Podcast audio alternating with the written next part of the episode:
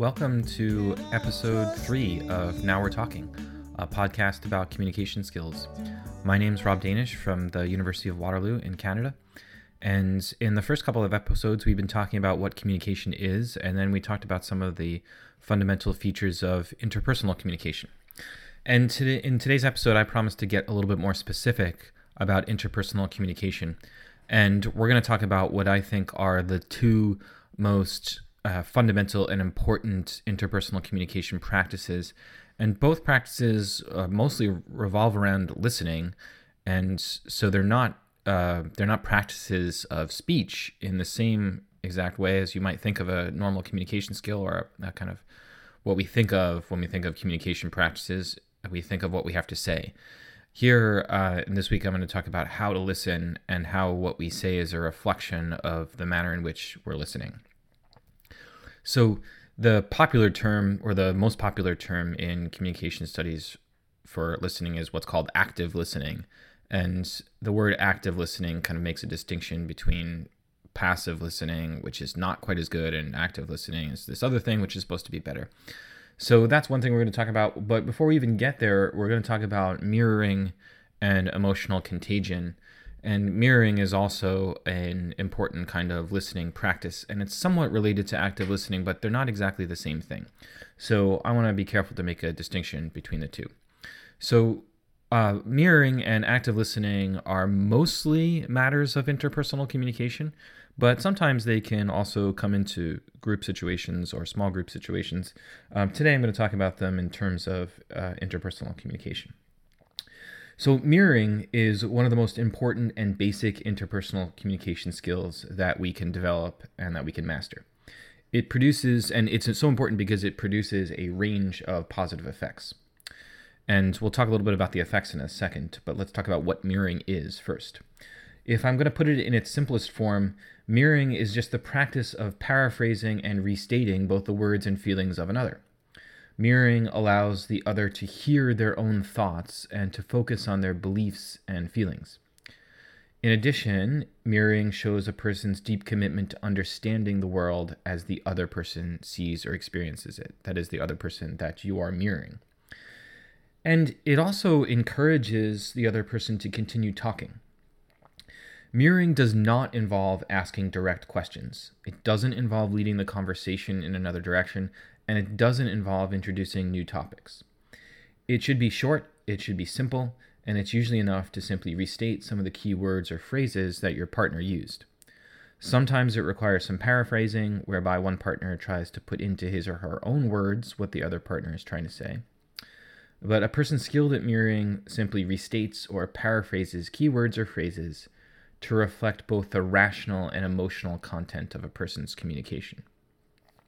This means that the person doing the mirroring has to look for both nonverbal and verbal cues that show what the person is thinking and how the person is feeling. The person doing the mirroring also, and this is perhaps the most important feature, also must be non judgmental. That's perhaps the most important characteristic of mirroring.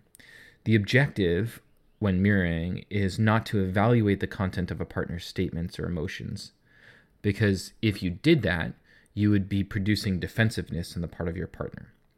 Mirroring um, can also be a nonverbal communication practice whereby one partner, either consciously or unconsciously, begins to mirror the body language and physical movements of another partner.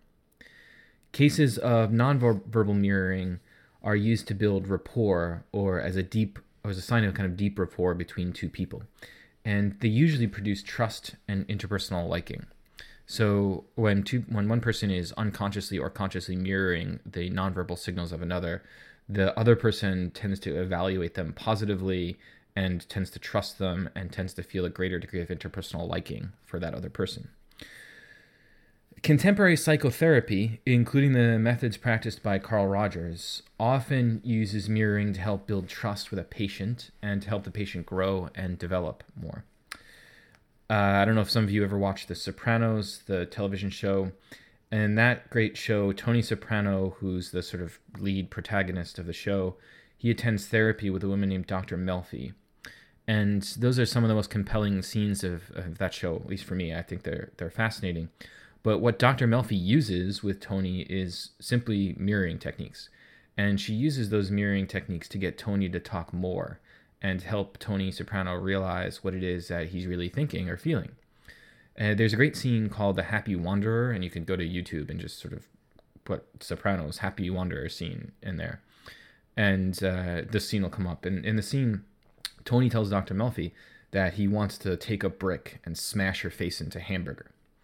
And Dr. Melfi simply replies, So you'd like to take a brick and you'd like to smash my face in? And then she says, Do you think making hamburger out of me would make you feel better? This leads to an intense scene, and Tony starts wrestling with why he feels so angry, where the anger comes from, what kind of person he wants to be, compared to the kind of person that he is. And it's the initial act of mirroring that leads the partnership into a deeper, more intimate territory. And it also leads Tony to trust Dr. Melfi more deeply. And if any of you listening out there have ever attended therapy, odds are your therapist used this kind of mirroring with you in order to get you to trust that therapist more completely and in order to get you to start reflecting on what it is that you're saying, how it is that you're feeling, and to get you to develop your thought more fully. So here's one simple interpersonal communication practice that you can do today or tomorrow, and that will improve your interpersonal communication skills. Mirror your partner's words to build trust and intimacy, and to help your partner explore their own feelings more deeply and more freely in a non judgmental way. This is a simple but difficult practice to master. Imagine if someone told you that they wish to smash your face in. Reacting in the non judgmental way that Dr. Melfi does is really a learned skill, and therapists have this skill in spades, but there's no reason the rest of us couldn't also master that particular skill. What Dr. Melfi's reaction, well, what makes Dr. Melfi's reaction especially notable is the fact that Tony Soprano is clearly angry when he tells her what he wants to do. And emotional contagion is part of mirroring that we have to look out for also. Emotional contagion is the tendency for two people engaged in interpersonal communication to emotionally converge. In other words, if one person is really excited, either consciously or unconsciously, the other person usually becomes excited too. We tend to synchronize our emotions with the emotions of people around us, and we mirror those emotions back to those other people. In the scene between Dr. Melfi and Tony Soprano, Dr. Melfi doesn't mirror Tony's emotional state, but instead mirrors his words. And that is really, really, really important. We need to know when we are unconsciously mirroring our partner's emotional state and whether or not that's helpful. If we mirror our partner's anger in an unconscious way, then that almost always escalates conflict. Emotional contagion teaches us that interpersonal conflict is often driven by reciprocal mirroring of emotional states between partners. However, emotional contagion can work to benefit interpersonal relationships as well. When the emotions being unconsciously mirrored are positive, contagion works to make others feel more uh, excited about one another. If, for example, uh, one person's excitement is unconsciously mirrored in another person, a deeper rapport can be generated between those two partners. That's the kind of simple message I'm trying to, to communicate here. So that tells us we can't let emotional contagion amplify conflict, but we can let it amplify positive emotional attractors.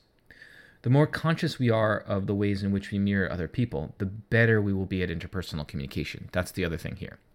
Really good masters of interpersonal communication are conscious of the ways they're mirroring whether that mirroring is nonverbal or verbal, like Dr. Melfi's, they know when they're doing it.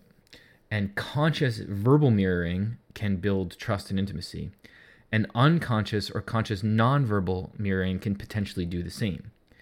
In cases of conflict, sometimes if one partner can verbally mirror the other, uh, but can remain in a different nonverbal state, then the other partner will eventually synchronize their emotions to the first partner.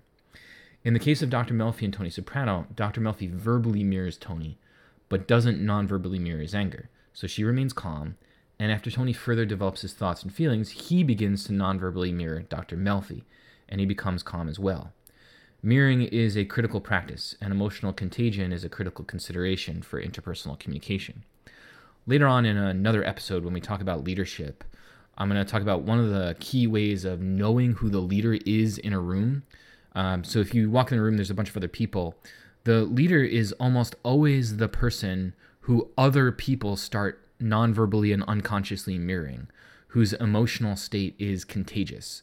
So if one person enters the room in a really, really excited fashion and nobody else around that person gets excited, then it's probably the case that that person isn't the leader because they are not kind of emotionally contagious for those around them. Other people aren't unconsciously mirroring them. But if one person enters the room and they're really sad and really angry, and all of a sudden everyone else starts non-verbally demonstrating a sense of sadness and anger, we know that that person has that person's emotions have been emotionally contagious, and other people have unconsciously started mirroring them. Uh, that's a side thing. We'll get to that when we get to some leadership practices at some episode in the future. For the time being, though, in interpersonal communication, we have to learn how to be conscious when we're verbally of our mirroring practices. And we have to control our verbal mirroring and our nonverbal mirroring. And we, we need to know that mirroring, especially verbally, uh, but also nonverbally, is the thing that we can do to help build trust and intimacy. It's the thing that can help our partner feel kind of confirmed by the world. Um, so I would say that when, if you remember, you know, we're asking the question, what effect have I had? Not did you get it? The effect of mirroring is usually the feeling of trust or intimacy between partners in an interpersonal situation. That's what usually happens. Um, so that's why mirroring is a good and important. Uh, it's a good and important practice to get used to because it's a key kind of component in producing the effect that you want if the effect that you want is trust and intimacy.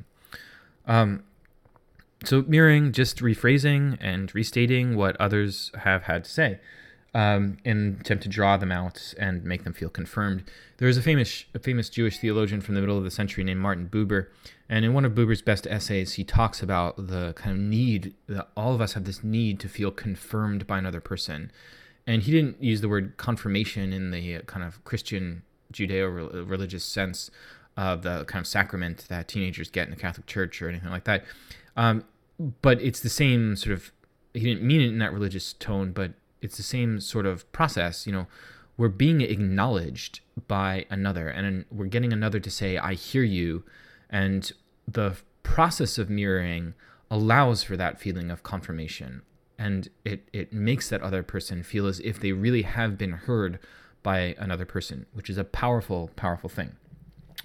So mirroring leads to the second kind of practice, the second more general practice that I wanted to talk about for this episode, and that's active listening. Active listening is a way of responding to another person that improves mutual understanding. It's a little bit more it's more complex than mirroring. It's a slightly more advanced technique, if you will, um, but it's in the same sort of uh, it's in the same trajectory. Um, often when people talk to each other, they don't listen attentively. Perhaps they're distracted. Maybe they're maybe they're half listening or half thinking about something else. And especially when people are engaged in conflict, they are often busy uh, thinking about their own response to what's being said. They assume that they've heard what their other person is saying many times before, so rather than pay attention, they focus on how they can respond to win the argument. Active listening is a structured form of responding that focuses the attention on the partner, on the other person. The listener has to take care to attend to their partner, the other person, fully. And at first, active listening involves repeating, in the listener's own words, what the partner has said.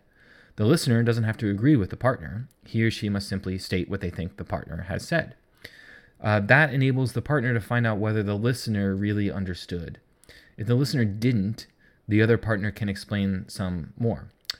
Often, the listener is encouraged to interpret their partner's words in terms of feelings. Uh, so instead of just repeating what happened, the active listener might add context by identifying the feelings that his or her partner are displaying. So if someone says, you know, uh, I don't know why we didn't go out last night, and the active listener says, okay, you want to know why we didn't go out last night, but I'm also hearing that you're really angry when you say that. So you're really upset that we didn't go out last night. Um, so the other partner can go beyond confirming that the listener has understood what happened by indicating that the listener also understood the partner's sort of psychological response to it. So, mirroring is one of the initial and most basic forms of active listening. And just to restate or summarize and reflect that the sorry, mirroring is just to restate, summarize, or reflect another person's position. And that is the initial step in active listening. But I want to develop that further and identify some additional forms of active listening that can also help you become a better partner or better at interpersonal communication. First, you should engage in emotional labeling by putting feelings into words. In order to help your partner begin with this task, you can often use soft and tentative openers. So, something like you might say, I am getting the sense that you might feel worried or anxious or nervous. And your partner might not be fully aware of the emotional content of what they're saying. And so, emotional labeling shows that you're listening for the emotional content as well. And see here, notice we're beyond simply mirroring. Uh, we, we've gone beyond restating or rephrasing to add that sort of tentative emotional label to what it is that you're hearing. Second practice, so first practice of active listening beyond mirroring is to emotionally label, put feelings into words. Second, it's to ask probing questions. These are questions to draw someone deeper and to get a more substantive and complex, get at more substantive and complex details, or more substantive and complex information or concerns. For example, you could ask a hypothetical question What do you think might happen if you did X? What do you think what would happen if you did Y? Uh, what do you think would the outcome would be if we did this thing or this other thing? So those are probing questions designed to draw someone deeper into their thoughts. Third, you could validate the other by responding in an interested interested way. If you're trying to acknowledge the other person's thoughts, feelings, or experiences and, and empathetically confirm the importance of your partner's attempt to communicate those thoughts, feelings, or experiences, then you might say something like, I really appreciate your willingness to talk about this sensitive and difficult issue.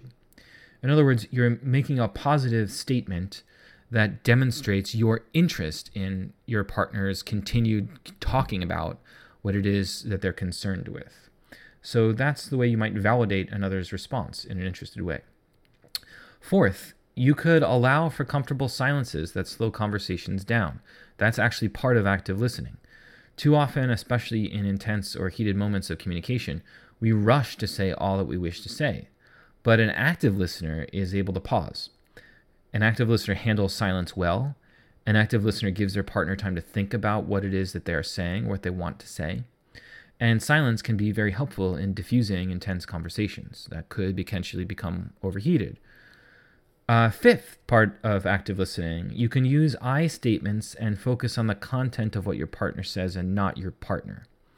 So, an I message lets your partner know how you feel and why, and prevents the conversation from veering toward the criticism, contempt, defensiveness communication cycle.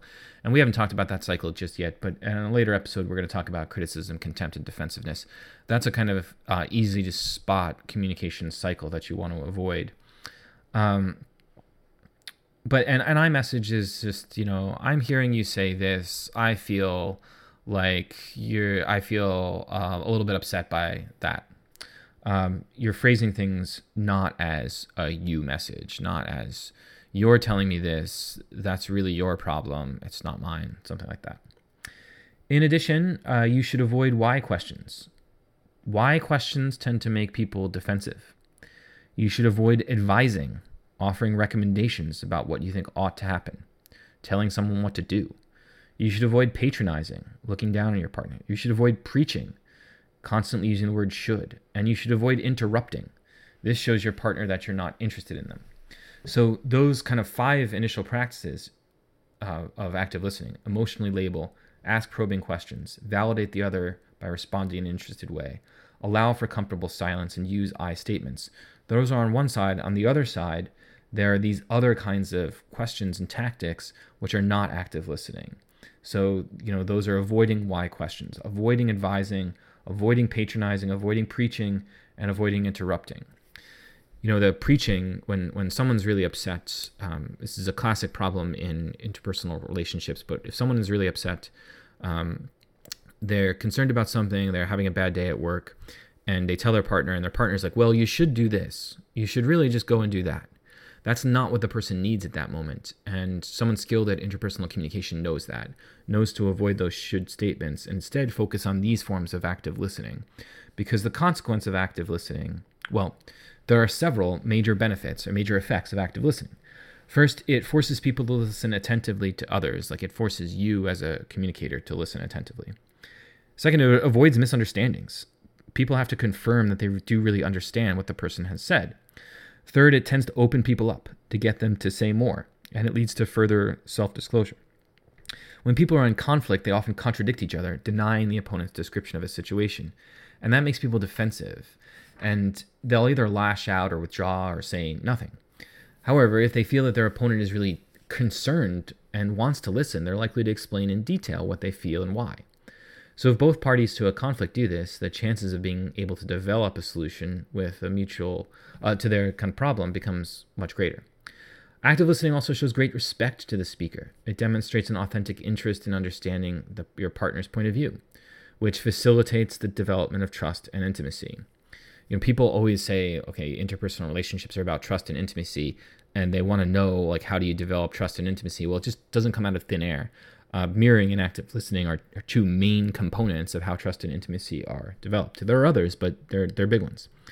Uh, so active listening also allows us to spot flaws in our partner's reasoning. It makes it I- easier for either partner to consider alternatives, and all those are ways of gaining a more substantive understanding of our partner. In any case, active listening is a conscious skill that requires practice to master. In some ways, it's a profound way to affect our partner without using words or symbols to produce those profound effects.